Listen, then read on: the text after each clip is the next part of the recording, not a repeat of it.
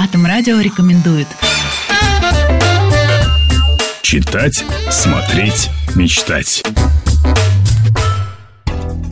Сергей Новиков, директор департамента коммуникации госкорпорации «Росатом». Читать.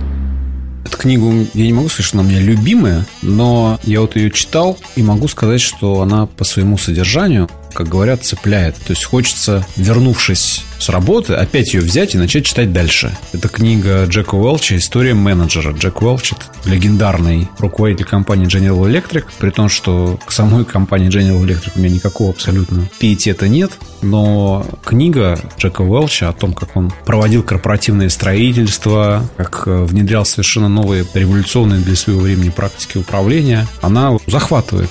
Ее читать интересно, и самое главное, ты узнаешь в чем-то практику сегодняшних изменений Росатома. И можно сравнить, как это происходит у нас и что делали люди в свое время, строя компанию General Electric, которая является самой крупной из технологических компаний в США. Смотреть.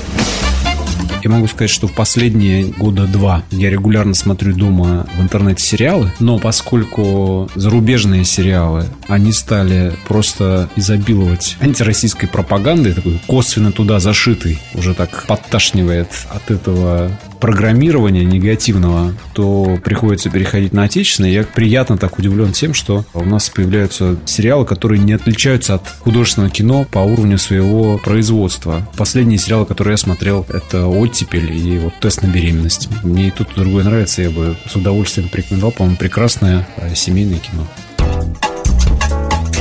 Мечтать.